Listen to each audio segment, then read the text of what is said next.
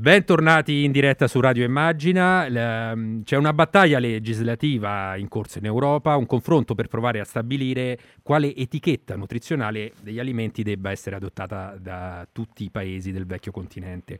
Perché lo ricordiamo, tra gli obiettivi che l'Unione Europea vuole raggiungere entro il 2022 c'è anche quello di arrivare ad avere un sistema di etichettatura uguale per tutti. È una, but- una battaglia che sta assumendo anche alcuni diciamo, toni duri, polemiche e che vede principalmente contrapposti, volendo semplificare molto, Francia da una parte e l'Italia dall'altra. Perché? Perché faccio una breve introduzione eh, prima di, di coinvolgere i nostri ospiti, un'estrema sintesi sulle due principali proposte di etichettatura. Abbiamo da una parte il Nutri-Score proposto dalla Francia che eh, prevede in qualche modo di indicare il valore nutrizionale della confezione ehm, eh, attraverso, eh, attraverso, una scala di cinque colori che vanno dal rosso al verde, per questo viene anche definita l'etichetta a semaforo. E mh, ai vari colori corrispondono poi le, le, prime cinque lettere dall'alfabeto, dalla A alla E. Quindi c'è una sola lettera che riassume in qualche modo la salubrità di un prodotto. Eh, poi c'è il, il Nutrinform proposto dall'Italia, un'etichetta dove mh, ci sono maggiori informazioni sul prodotto alimentare e che è costituita da una rappresentazione grafica. In pratica vengono rappresentate rappresentate le varie percentuali di energia, grassi saturi, grassi, zuccheri, insomma eh, il tutto attraverso una serie di si- dei simboli a forma di batteria. Quindi un sistema che sembrerebbe più completo nel dare informazioni e che allo stesso tempo può essere anche semplice da decifrare per il consumatore. Proviamo a capirne di più con l'europarlamentare del Partito Democratico Paolo De Castro, vicepresidente della Commissione Agricoltura al Parlamento Europeo, che ringraziamo per aver accettato il nostro invito. Benvenuto. Buonasera, buonasera a tutti i nostri ascoltatori. E allora fra poco eh, ci saranno anche altri ospiti. Intanto però con lei volevo fare una eh, breve sì. premessa, eh, sottolineare che comunque questo diciamo, eh, non è una proposta europea, eh, sì. non è che ce lo chiede l'Europa, no? lo dico questo per tranquillizzare i, i nazionalisti, no, bravissimo. gli antieuropeisti. Sì. perché la battaglia legislativa ancora non è iniziata, stiamo parlando di un confronto tra sì. sistemi di etichettatura fronte-pacco, come vengono chiamati questi sistemi di etichettatura nutrizionale, dei vari paesi europei, c'è anche quello scandinavo, il cosiddetto sistema a serratura, quindi sono vari sistemi di etichettatura fronte-pacco che si confrontano, ma la proposta legislativa da parte della Commissione arriverà non prima della primavera-estate 2022, quindi abbiamo eh, ancora davanti a noi un anno di tempo prima di iniziare la vera e propria battaglia legislativa. Perché noi ci eh, scontriamo con questa proposta francese di Nutri-Score? Perché, come ha detto molto bene lei, è un sistema che mette dei eh, punteggi al cibo, mette, dà dei, eh, delle pagelle al cibo indipendentemente dalle quantità consumate. E questo credo che eh, vada denunciato subito perché non si può mettere un'etichetta rossa negativa a un formaggio, a un prosciutto o addirittura all'olio extravergine di oliva, al miele, solo perché contengono grassi, zuccheri o sale.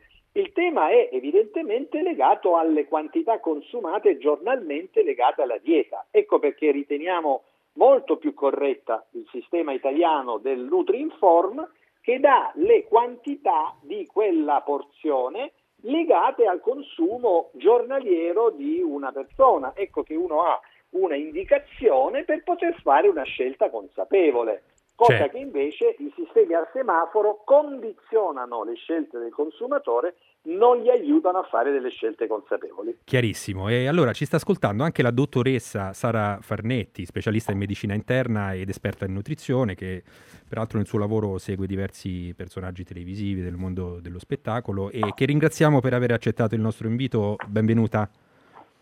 Grazie a voi, buonasera. Dunque, dottoressa, ci aiuti mm, a capire meglio come stanno le cose dal punto di vista medico e appunto quali sono i pro, se ce ne sono, e comunque i contro soprattutto di questo sistema francese. Eh, affermiamo e possiamo affermare che abbiamo sicuramente bisogno di migliorare la consapevolezza circa il cibo che consumiamo, perché il cibo è la chiave della salute e questo è una, una, unanimamente riconosciuto. Il problema è che la coscienza del cibo, se la vogliamo chiamare così, non possiamo racchiuderla in uno score. e questo è, è proprio inammissibile.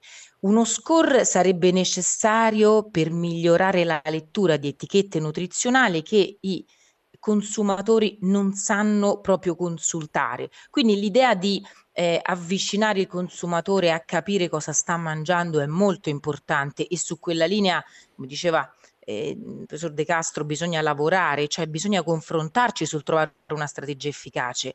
Eh, sicuramente questa del Nutri-Score è una linea che eh, non sta in piedi, non tanto perché non è corretto dividere gli alimenti per il livello di zuccheri, grassi e sale che, che contiene l'alimento stesso, ma perché eh, non regge l'accezione positiva e negativa che si dà all'alimento, per esempio perché contiene tanti grassi.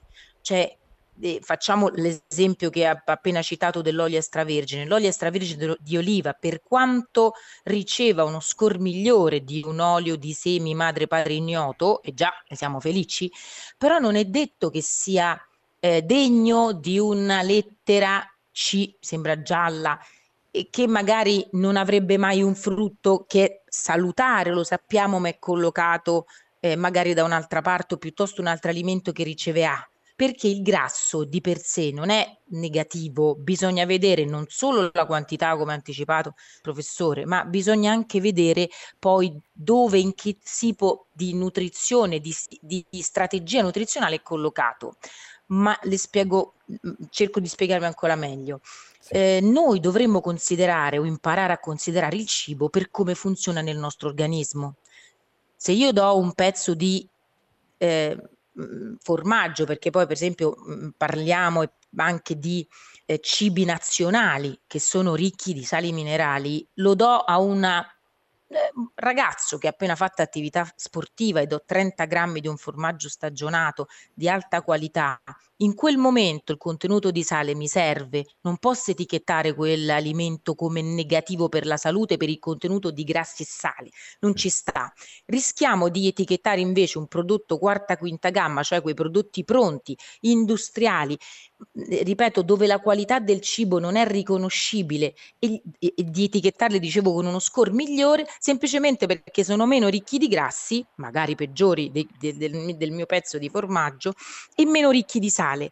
Quindi questo significa che il consumatore può essere distratto da prodotti chimici, magari, o chimici nel senso industriali, perdoni, e non magari avvicinato alla qualità del cibo. Pensiamo poi a tutti i prodotti italiani. Certo che la battaglia è tra Francia e Italia, questo, perché la fanno un po' da padrone nello scenario enogastronomico, però l'importante dovrebbe essere quella di invece migliorare la cultura e la consapevolezza di come funziona il cibo del nostro corpo e come si comporta a livello ormonale. Un'altra cosa per chiarirla, ovviamente prima parlavo di grasso e oggi si parla poi tanto di digiuno, di diete che riducono l'insulina, della sindrome metabolica, questo perché è il mio compito di medico. Sappiamo che alcuni grassi devono trovare parte attiva, nel senso pre- devono essere presenti in dosi non troppo piccole nella nostra dieta, prendiamo le mandorle, prendiamo le olive, prendiamo eh, l'olio, perché servono a bilanciare un eccesso di carbo e magari proteine che altrimenti andiamo a fare con diete strampalate. Certo. Quindi come facciamo a etichettare un, un grasso, metterlo CD perché fa male. Ehm, quindi si perde il cuore della nutrizione eh, come terapia, eh, che invece dovrebbe essere eh, mantenuta rispetto all'effetto ormonale del cibo che mangiamo. E allora eh, vorrei coinvolgere un altro ospite che ci sta ascoltando, eh, che appunto abbiamo parlato di olio extravergine di oliva, formaggi, e, eh, però ci sta ascoltando anche eh, il presidente del consorzio del parmigiano reggiano, Nicola Bertinelli. Eh, benvenuto a Radio Immagina.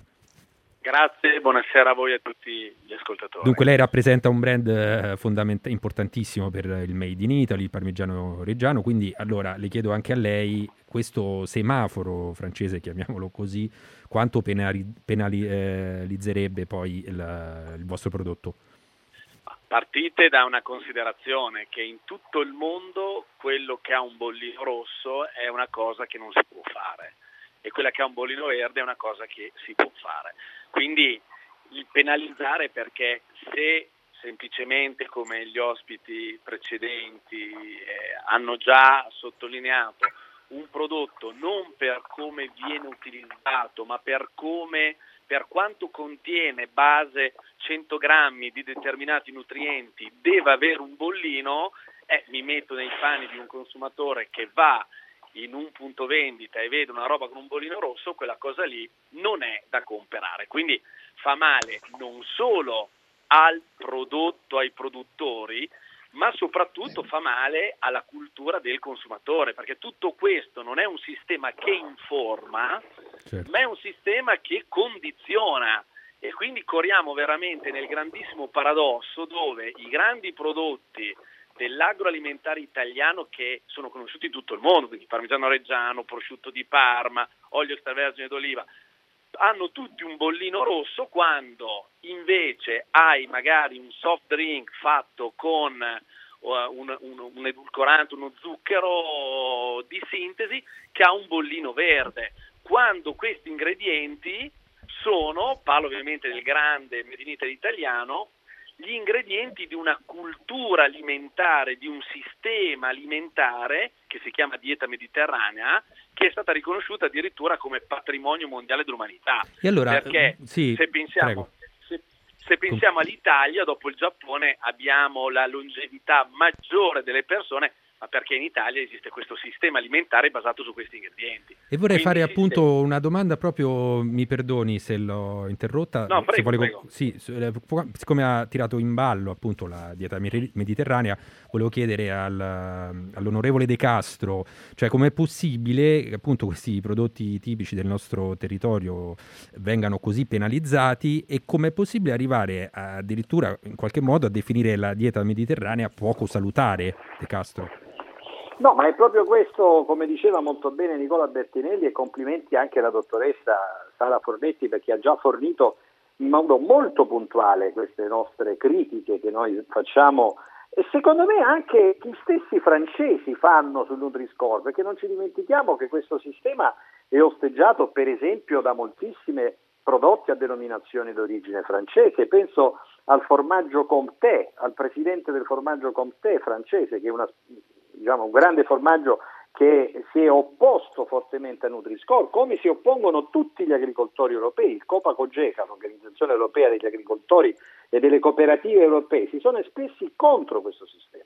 Quindi evidentemente c'è dietro anche una battaglia tra la grande distribuzione, l'Eurocommerce, quelli che il mondo del retail, che è innamorato di questi sistemi a semaforo perché gli consente di fare una serie di campagne pubblicitarie, la settimana verde, se oggi andiamo nei supermercati belgi c'è la settimana dei prodotti verdi col 15% di sconto. No? Ci sono tutte queste tecniche commerciali all'interno dei punti vendita che sono comprensibili, ma non sono però indirizzate verso la salute dei consumatori. Noi dobbiamo assolutamente aiutare il consumatore a scegliere, per questo ci vuole tanta educazione alimentare, tante informazioni, ci stiamo battendo per l'indicazione d'origine degli alimenti obbligatori in etichetta, perché il consumatore deve sapere da dove vengono i prodotti che, che consuma. Però nello stesso tempo non ci dimentichiamo che è una battaglia che ancora deve iniziare, quindi io sono certo. abbastanza consapevole, soprattutto dopo la presa di posizione spagnola critica nei confronti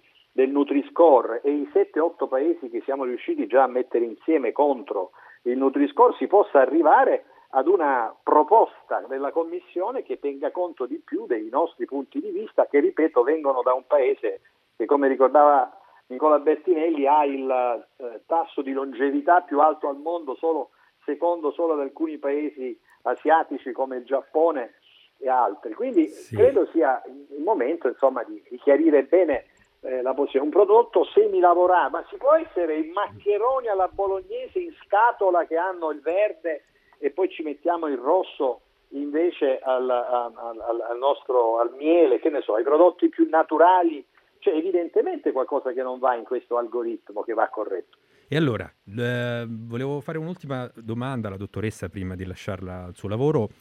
Sempre attinente a questo discorso della dieta mediterranea e del, del, del, appunto fatto che l'Italia è uno dei paesi più longevi e quindi le chiedo, no, dal punto di vista medico eh, sono tutti concordi a sostenere i, i, questi benefici e quindi spe- si spera anche che questo possa incidere anche nella decisione che verrà presa eh, nel, dalla Commissione europea. Ma eh, secondo lei com'è possibile che venga messa in discussione eh, una dieta mediterranea, insomma, i nostri prodotti?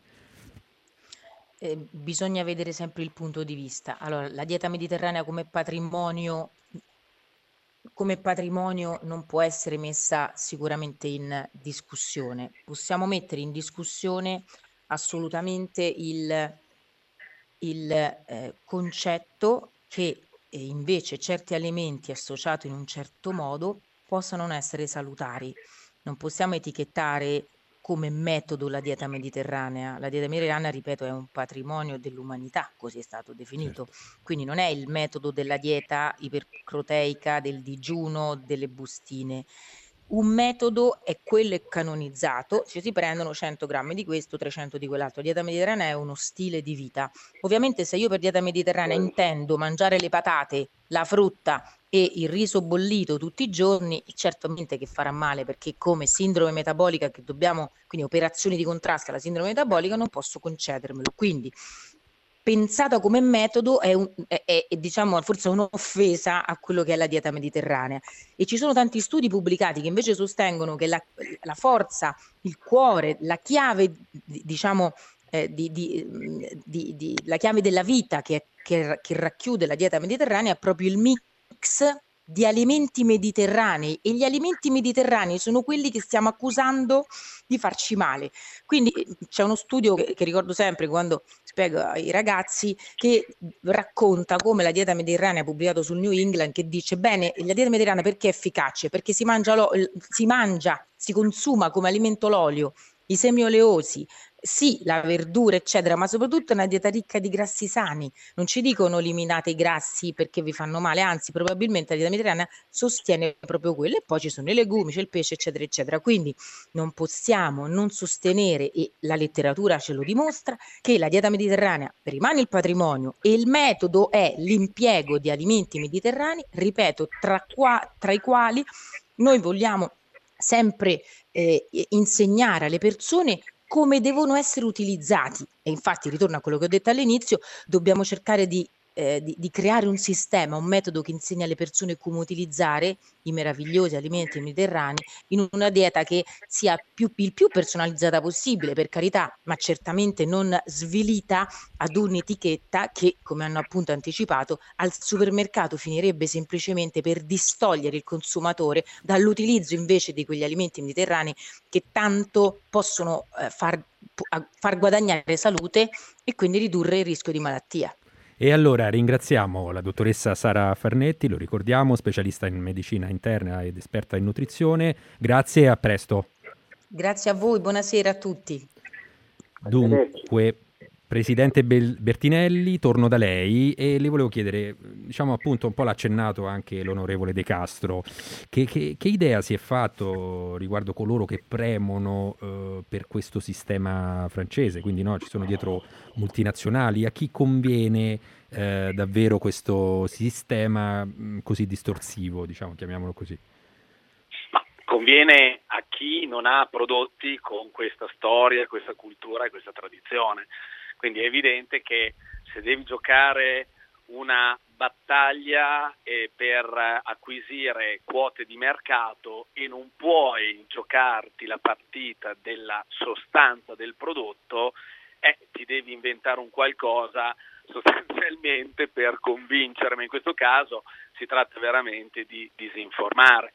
Quindi sembra che ci sia in realtà un grande disegno che poi si unisce al cibo sintetico, quindi una, una carne fatta eh, in laboratorio, non più allevando gli animali, il fatto che c'è un latte che viene tacciato in un modo erroneo di avere degli effetti negativi sulla salute, cioè esiste tutta una meccanica che però guarda caso sembra tutto essere riconducibile a determinati luoghi, a determinate aziende che hanno assolutamente vantaggio perché i nuovi stili alimentari vadano in una certa direzione. Se a questo aggiungiamo anche magari temi legati al benessere degli animali e alla sostenibilità, allora sembra veramente che ci sia un sistema tradizionale di produzione degli alimenti che è cattivo nel fare e che produce cibi cattivi, cosa assolutamente errata,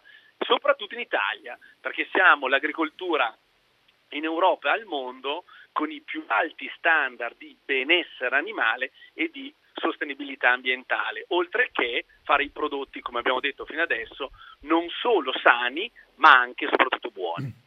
E allora, onorevole eh, De Castro, in questo senso, diciamo qualche giorno fa, eh, un paio di giorni fa se non sbaglio, eh, il presidente della Nestlé Italia ha invitato il ministro Patuanelli a bere un, bi- un bicchiere di latte estratto da, da, da piselli, no? questo era quello che abbiamo letto sulle agenzie, che, che appunto secondo questo sistema francese risulterebbe avere una categoria A quindi eh, diciamo in qualche modo sembra un po' una conferma che questo sistema favorisce anche un po' i, i, i prodotti lavorati no? con processi un po' industrializzati, che ne pensa? Assolutamente sì, e proprio direi che questo battibecco che c'è stato tra eh, il Nestlé e il ministro Padronelli è stato proprio la dimostrazione plastica che quello che stiamo dicendo è sacrosanto, è vero.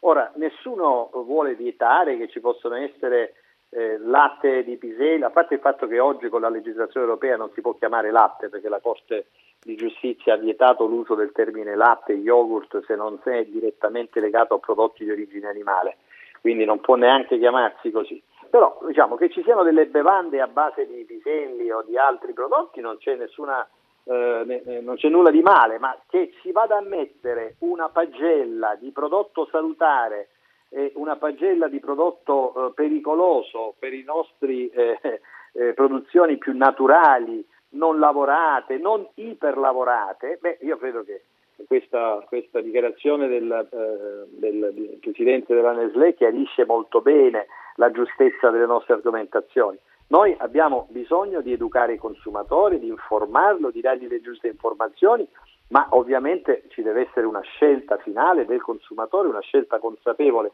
non deve essere condizionato da eh, semafori che gli facciano compiere delle scelte magari pensando di far bene e poi vediamo le patatine fritte che gli diamo il verde e gli diamo a tutti i prodotti più lavorati, più industrializzati e, e, e gli si dà un, un giudizio eh, superiore in termini qualitativi rispetto ad altri. Capisco che la dinamica dell'algoritmo non è quella perché bisogna fare il confronto tra le singole specie, per, per, le singole categorie, ma in realtà il consumatore poi semplifica, vede un bollino rosso e passa avanti. Certo, certo. Bertinelli, cosa risponde alla provocazione del presidente Nestlé Italia? E secondo il consorzio parmigiano reggiano, cosa dovrebbe fare il governo italiano in questo momento per questa battaglia? Ma il governo italiano sta già, sta già facendo, nel senso che si è palesemente schierato contro eh, il Nutri-Score e bisogna sostenere dei modelli di etichettatura che siano informativi e non fuorvianti, perché questo passaggio, ripeto, è importante, cioè qui non è che si sta negando il fatto che sia necessario etichettare i prodotti, ma mettendo al centro il cittadino cioè mettendo al centro il fatto che questo cittadino deve essere correttamente informato. Quindi si sta lavorando, come diceva l'onorevole De Castro, siamo in itinere, la cosa eh, come dire, positiva è che questo tema non si sta assolutamente prendendo sotto gamba, però d'altronde se ci pensiamo è veramente fondamentale perché ci preoccupiamo sempre tanto magari di quello che ci mettiamo fuori, bene, eh, abbiamo iniziato a preoccuparci nel modo corretto anche di quello che ci mettiamo dentro, perché come diceva la dottoressa che ci ha salutato, il cibo non è un medicinale, ma sicuramente è fondamentale per condizionare la qualità della vita e anche la longevità della stessa. Chiarissimo, allora volevo affrontare con voi un ultimo aspetto, che è appunto l'aspetto economico. Eh, onorevole eh, De Castro, abbiamo diciamo, capito che, che, questo non è un tema affatto banale, eh, anche per le, tutte le ricadute economiche sull'export eh, del nostro paese, su tutta la diciamo, ricadute in, sull'intera filiera agroalimentare. Eh, che ne pensa? Sì, ah, beh, non c'è dubbio che un impatto c'è Ricordo quando il, il Regno Unito eh, lanciò quest'idea del traffic light, del semaforo, facemmo eh, uno studio, sebbene eh, molto, molto, superficiale, eh, per capire l'impatto che avrebbe, ehm, che, che avrebbe, avuto sui prodotti italiani e, e si fu purtroppo un risultato drammatico, cioè gli impatti ci sono e sono immediati, per cui i rischi ci sono, credo sia un problema non solo dal punto di vista culturale, e salutistico, ma sia soprattutto un problema di carattere commerciale. Quindi io credo che sia necessario assolutamente battersi perché la Commissione trovi un sistema armonizzato, europeo, valido per tutti, perché guardi, io sono, voglio essere chiaro, sono assolutamente contrario anche alla volontarietà di un sistema di etichettatura nutrizionale, perché questo eh, diventerebbe comunque obbligatorio. Lei capisce che nel momento in cui noi diciamo è volontario, ma poi tutta la grande distribuzione europea adotta il Nutri-Score, eh, tu lo puoi mantenere volontario quanto vuoi, ma poi le imprese devono, eh, devono gioco forza etichettare come vuole eh, l'acquirente finale. Eh. Quindi noi abbiamo bisogno di un sistema armonizzato europeo obbligatorio che però tenga conto dei valori che stiamo dicendo e della necessità di educare il consumatore e non certo di condizionarlo. Eh, Bertinelli, lei, ovviamente voi anche insomma, temete questo, questo, questo, semaforo, chiamiamolo così, e sareste costretti a puntare solo sull'export extra UE, no? cioè aumentare quello. Come, come vi state preparando? No, beh, ovvio che, eh, ripeto, insomma, è una situazione assolutamente in itinere. Tenete presente che il parmigiano reggiano è una DOP e le indicazioni geografiche in Europa sono una certificazione di qualità. Cioè, non, il parmigiano certo, reggiano è certificato da un sistema di qualità europea che è quello delle DOP.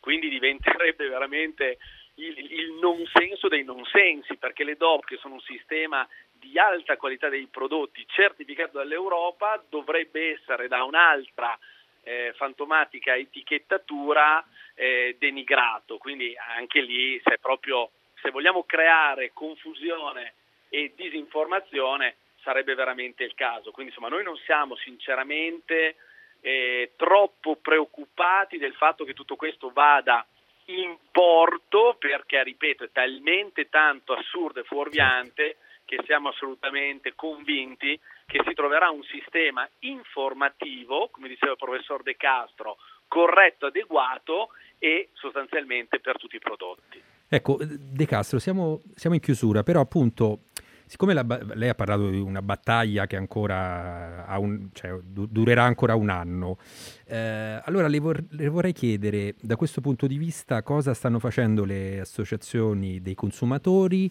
e proprio noi consumatori come possia- possiamo fare a far sentire la, la, la nostra voce no? a, chi, a chi prenderà questa decisione finale. Ma guarda, intanto eh, stiamo lavorando per cercare di allargare l'alleanza a Bruxelles, perché eh, si possa eh, comprendere fino in fondo le ragioni, che non sono ragioni eh, diciamo, dovute a partigianeria del Made in Italy, ma sono ragioni, a mio avviso, di, di, di, di buon senso.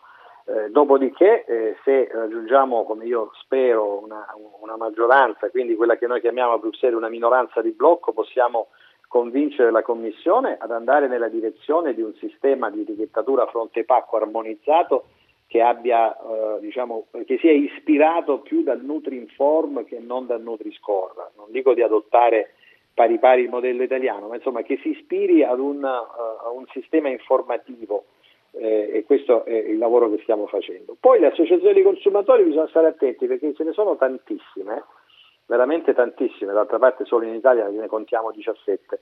A livello europeo fa molto rumore un'associazione dei consumatori che in realtà è legata a doppio filo con, la, con il catena distributiva, la BEUC, che ha preso una posizione nettamente a favore del, del Nutri-Score. Così come bisogna stare attenti perché il Nutri-Score non lo usa solo la Francia, ma si sta diffondendo anche in altri paesi come la Germania, il Belgio. Eh, ecco perché dobbiamo insistere a spiegare le ragioni. Eh, non c'è un problema competitivo, c'è un problema di eh, libera scelta di un consumatore informato. Eh, vogliamo aiutare i nostri consumatori a fare scelte consapevoli e non dobbiamo mettere la pagella al cibo. Benissimo, e allora ringraziamo i nostri ospiti, l'europarlamentare del Partito Democratico Paolo De Castro, grazie. Grazie a e tutti saluti- voi. Salutiamo anche il presidente del consorzio parmigiano reggiano Nicola Bertinelli. Salve. Grazie, grazie a voi, buona serata. Ciao allora, Nicola, arrivederci. A tutti voi ciao, ascoltatori un buon proseguimento di giornata, a presto.